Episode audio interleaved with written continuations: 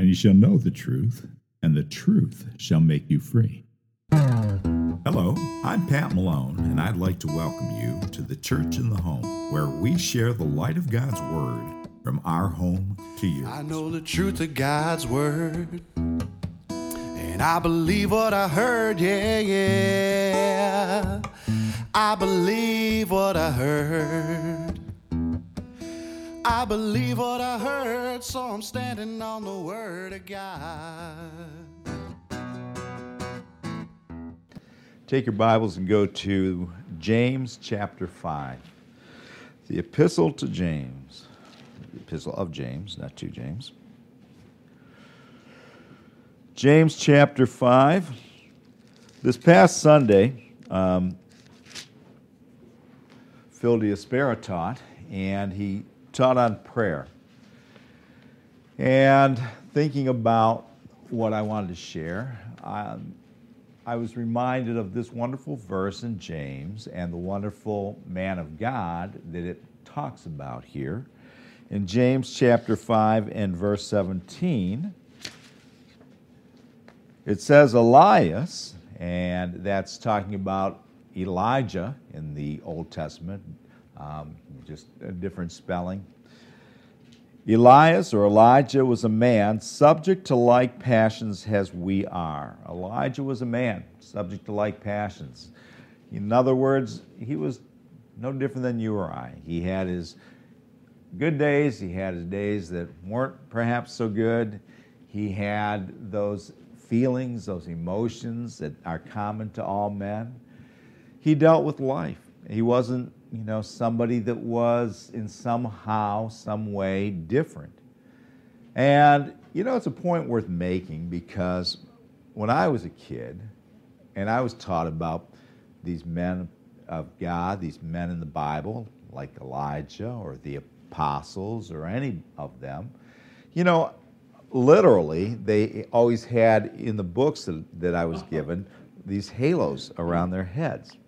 And for a lot of people, whether they have that picture in their mind or not, they have that halo around the head of men that you read about in the Bible, as though somehow they were different, as though somehow they were just blessed in some way that made it easy for them or life was different for them, that they didn't have to work with their heart, with their minds, and so forth, like we do, but that's not the case. He was a man with like passions as we are, and he prayed earnestly that it might not rain, and it rained not on the earth by the space of three years and six months. Three years and six months. He prayed earnestly, you know, fervently is, is another uh, text of that. He prayed that it would not rain for three years and six months. Now, this was not because he was a house painter and he just thought he'd get as much work done as he could without getting interrupted by the weather. This wasn't something that Elijah just took upon himself or decided that he didn't want to have any rain anymore. Um, this was something that God told him to do. He did this by revelation. You don't just decide on your own that you don't want it to rain for three years and 6 mm-hmm. months and pray, and, and you determine that. You know, in fact, when it comes to the weather, um, you know, unless you've got revelation, don't even bother praying uh, because you've got the painter who doesn't want it to rain, you got the farmer that does want it to rain, and God can't accommodate everybody's individual need there, you know can't like okay it'll rain on mike's house but it won't rain on jerry's house. And alan you know he for some reason he likes snow so we'll give him snow.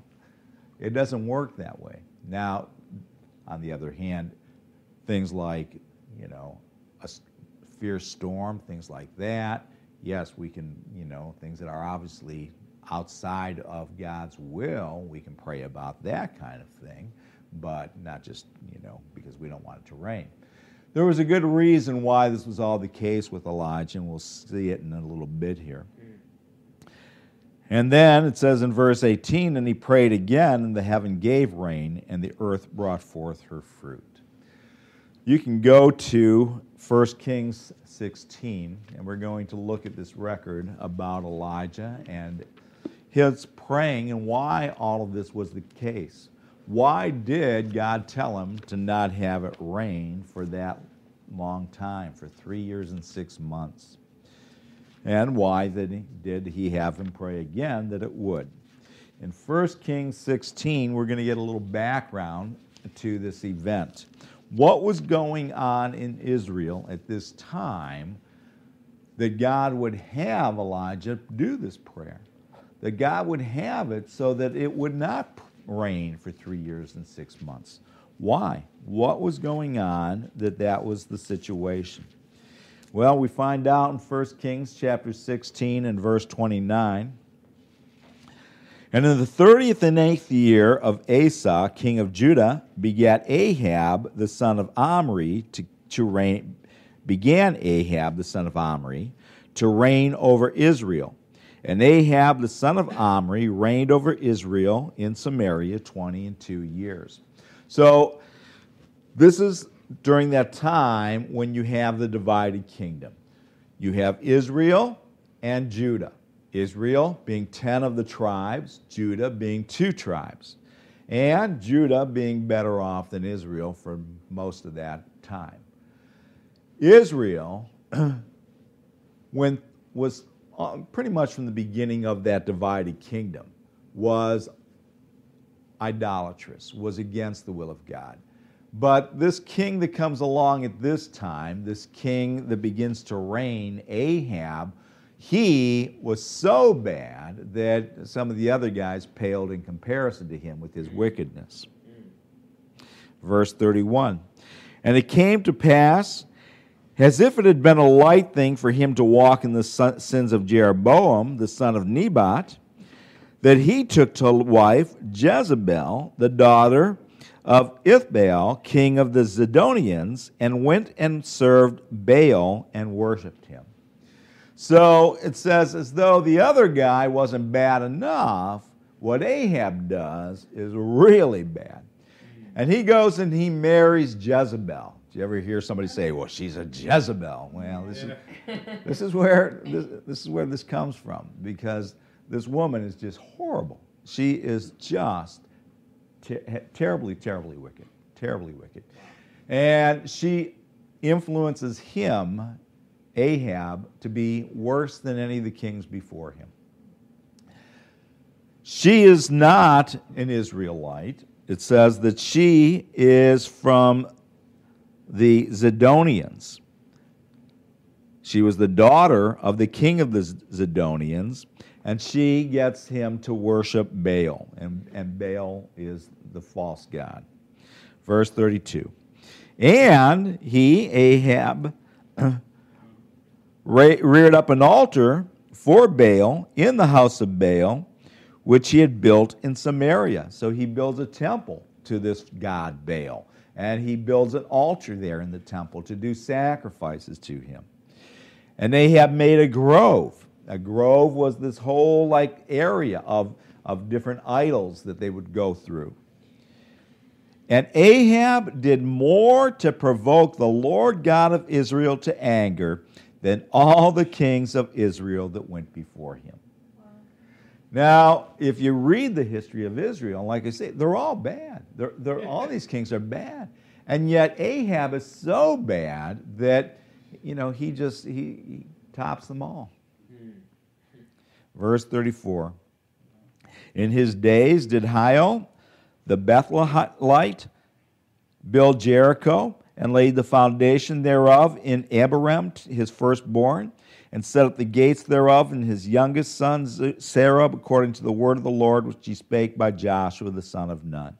So that's the background of what's going on in Israel and why Israel is so bad and why God goes to this great length to try to make a point to them, to get them to see that what they're doing is wrong and they need to come back to Him.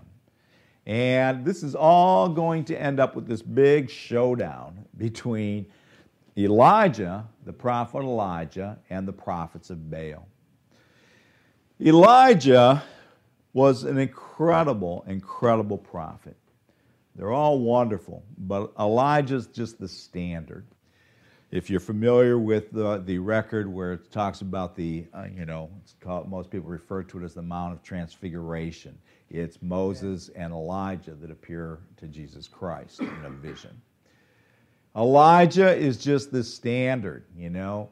Those, you, when you're reading the Gospels, you always catch wind of these guys that believed in reincarnation, and they're always looking if somebody, it was John the Baptist, Elijah, come again, and so forth.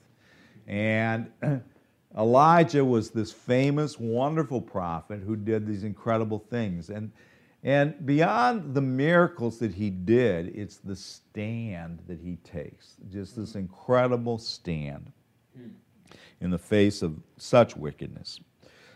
17. And Elijah the Tishbite, who was of the inhabitants of Gilead, said unto Ahab, As the Lord God of Israel liveth, before whom I stand, there shall not be dew nor rain that these years, but according to my word. He tells them it's not going to rain. We're not even going to have dew on the ground until I say so. Verse 2. And the word of the Lord came unto him, saying to Elijah, Get thee hence, and turn thee eastward, and hide thyself by the brook Cherith that is before Jordan. And it shall be that thou shalt drink of the brook, and I have commanded the ravens to feed thee there. Because if it doesn't rain, things are not going to grow. And when things don't grow, you don't have food to eat. But somehow God still is going to take care of Elijah. You know, I once had somebody, um, there's a little poem. It's a nice little poem, but they were quoting it way out of context. The little poem goes God has no hands but our hands with which to give them bread. He has no feet but our feet to walk amongst the almost dead, and so on and so forth. And they quoted this poem making the and first of all they quote it as though it was scripture i always like that when people quote a poem and, and act like it's scripture okay a poem's nice it's not scripture and they, they made the point that the only way that god has to bless people and take care of people is by our giving to them that god needs to inspire us to give to them and that's the only way god can, can meet their need well, giving's a good thing, and a lot of times, certainly, God will inspire someone to give to someone else, and that's, that's wonderful. But my goodness, God is not limited to whether or not He can convince some stingy old guy to give to somebody else. He wouldn't tie his hands that way. Here he's got some birds, some ravens taking care of Elijah, so don't tell me God has no hands but our hands when it comes to that category. God will take care of our needs, whatever it takes, when we trust Him. Here, He does it with some ravens, and they just, I don't know how far they're traveling, but they're bringing Him bread and just dropping it off for Him to eat on a daily basis. Verse 5 So he went and did according unto the word of the Lord, for he went and dwelt by the brook Cherith that is before Jordan. And the ravens brought him bread and flesh in the morning, and bread and flesh in the evening, and he drank of the brook. So these ravens, they're not just bringing him a little, you know, some breadcrumbs. You know, I don't know what they're bringing, what you know, what kind of meat they're bringing them, but they're bringing him meat. You know, who knows what they were, but they're bringing him food. They're bringing him food. Verse seven. And it came to pass after a while that the brook dried up because there had been no rain in the land. Even that doesn't last forever. And so Elijah now, he says, Oh my gosh, the brook dried up. I haven't seen the ravens in a couple of days now. I, I, you know, God's no longer in business, and I'm just up the creek that's dried up, I guess. Verse 8. And the word of the Lord came unto him, saying, See, if God, if one door closes, God's got another one here for, to take care of him. Arise, get thee to Zarephath, which belongeth to Zidon and dwell there. Behold, I have commanded a widow woman there to sustain thee. So God's got a new plan. He tells him to go, and I, I, I'd be embarrassed to tell you how many times I read this, and it never, I never caught it. I never caught it. Where is he telling him to go? Zidon. Who's from Zidon? Jezebel. Jezebel is from Zidon. So he's telling him to, God, it just tickles me the way that God does this. He's telling him to go to Jezebel's land and that there's some widow woman there in this terrible place that Jezebel came from who's going to take care of him. And Elijah believes God that he's actually going to do this. So he arose and went to Zarephath. And when he came to the gate of the city, behold, the widow woman was there gathering of sticks. And he called to her and said, Fetch me, I pray thee, a little water in a vessel that I may drink. So God tells him there's going to be a widow woman that'll take care of him in this place. And he goes there. Now, put your finger or a ribbon or something there and go to Luke chapter 4. We'll be back. We go to Luke chapter 4. What a wonderful woman this turns out to be. And again, this is a woman of Zidon. This is not an Israelite. This is not even a believer. And, you know, I'd say you'd be hard pressed to get a believer to take to do what he's going to ask her to do for him. But the fact was, you would be hard pressed to find a believer to do it. God had to send him to this woman to take care of him.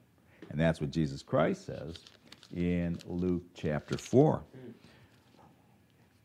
Here, Jesus Christ is making a point to the Judeans who, you know, were all puffed up about, well, we're the ones that have the promises and so on and so forth. And in Luke 4, in verse 25, Jesus Christ says, But I tell you of a truth, many widows were in Israel in the days of Elias, in the days of Elijah, when the heaven was shut up three years and six months, with great fa- when great famine was throughout all the land. But unto none of them was Elijah sent, save unto Sarepta, which is the same as Zareph, it's just a different spelling again, a city of Sidon or Zidon, unto a woman that was a widow. So Jesus Christ makes the point there wasn't anybody in, in Israel that he could have sent him to. It's a sad day when God's people are less believing God than the ones that are known to be worshiping Baal. But Israel has so turned their back on God that to take care of Elijah, he's got to send him out of there to the unbelievers. I'd like to read you a little bit um, more background about this, I think you'll enjoy. This is from um, Alfred Edersheim's Bible history. Edersheim is, um, again, one of these great 19th century scholars that is just to this day unparalleled in so many of these areas of history, Bible history.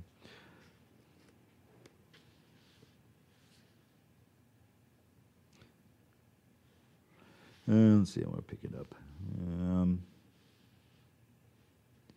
when in course of time the waters of Cherith failed owing to the long drought, Elijah was directed to go to Zarephath, where God had commanded for him even a more strange provisioner than the ravens, a poor, almost famishing widow, and she a Gentile.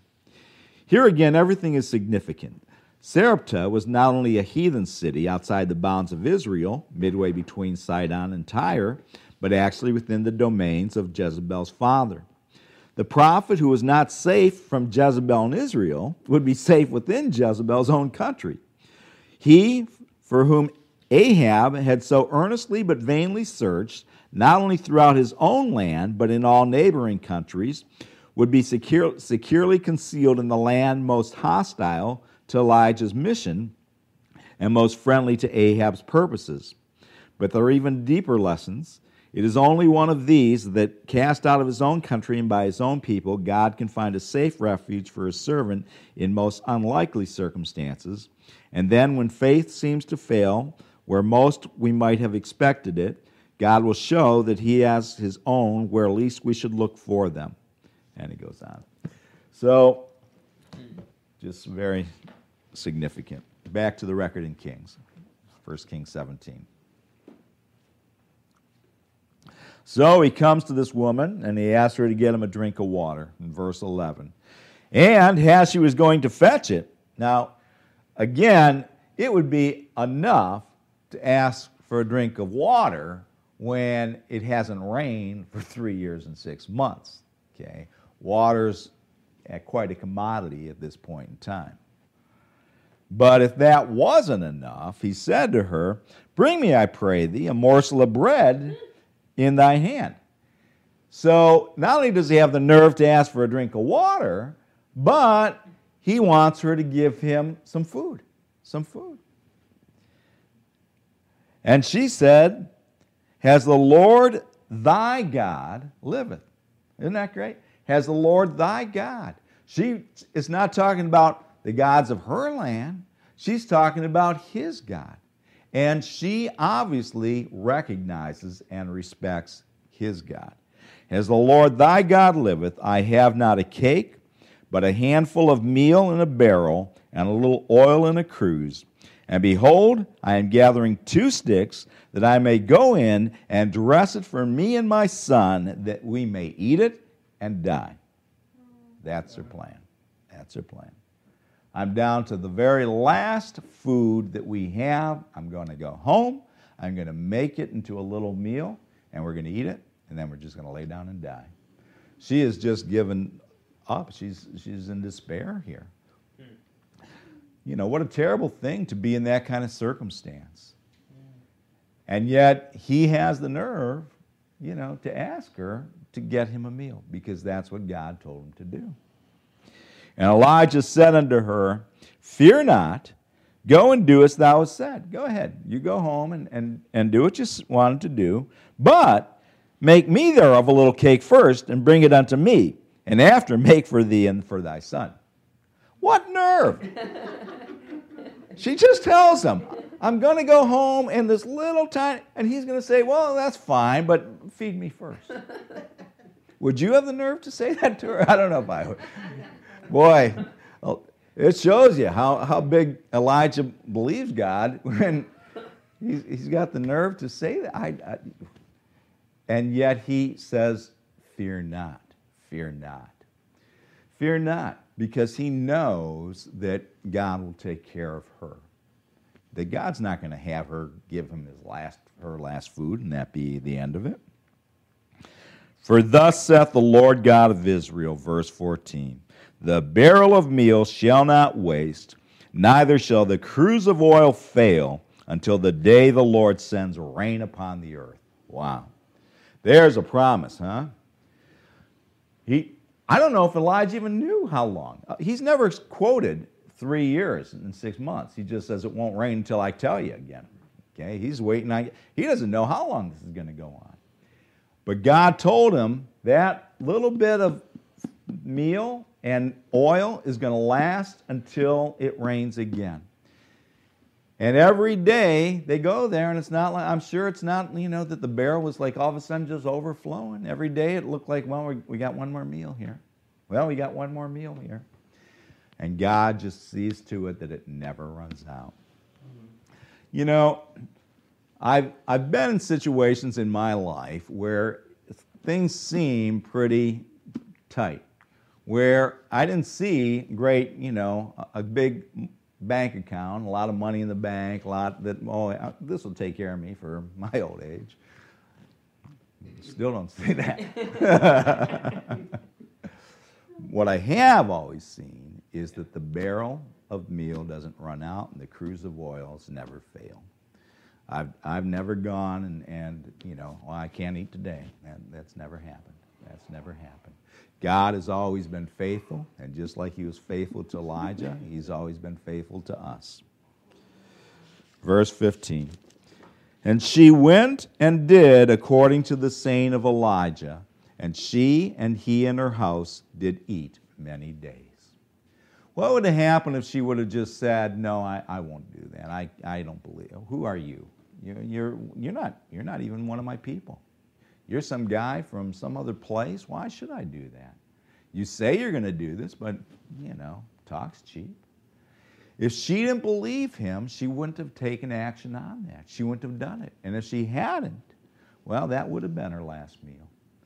But because she did according to the word of the Lord that he gave her, God took care of them. And that meal just kept lasting until it rained, until there was another source. Verse 17. And it came to pass after these things that the son of the woman, the mistress of the house, fell sick. And his sickness was so sore that there was no breath left in him. Well, that's pretty sick, isn't it? When you're so sick that there's no breath left in you, you know, they call that death. and she said unto Elijah, What have I to do with thee, O thou man of God? Art thou come unto me to call my sin to remembrance and to slay my son? Why have you come? Why, why has this happened? My son's dead now. Is this why you came here? Verse 19 And he said unto her, Give me thy son. And he took him out of her bosom and carried him up into a loft where he abode and laid him upon his own bed. And he cried unto the Lord and said, O Lord my God, hast thou, hast thou also brought evil upon the widow with whom I sojourned by slaying her son? And he knows that's not the case. And he stretched himself upon the child three times and cried unto the Lord and said, O Lord my God, I pray thee, let this child's soul come into him again. And the Lord heard the voice of Elijah, and the soul of the child came unto him again, and he revived. Elijah raises this kid from the dead. He's dead. He's dead. And Elijah goes in there and he ministers to him, does exactly what God tells him to do in that specific situation, and the child's raised from the dead. Verse 23 and Elijah took the child and brought him down out of the chamber into the house and delivered him unto his mother. And Elijah said, See, thy son liveth. And the woman said to Elijah, Now by this I know that thou art a man of God, and the word of the Lord in, my, in thy mouth is truth. Mm. You know, I guess the meal not failing every day wasn't quite enough to convince her.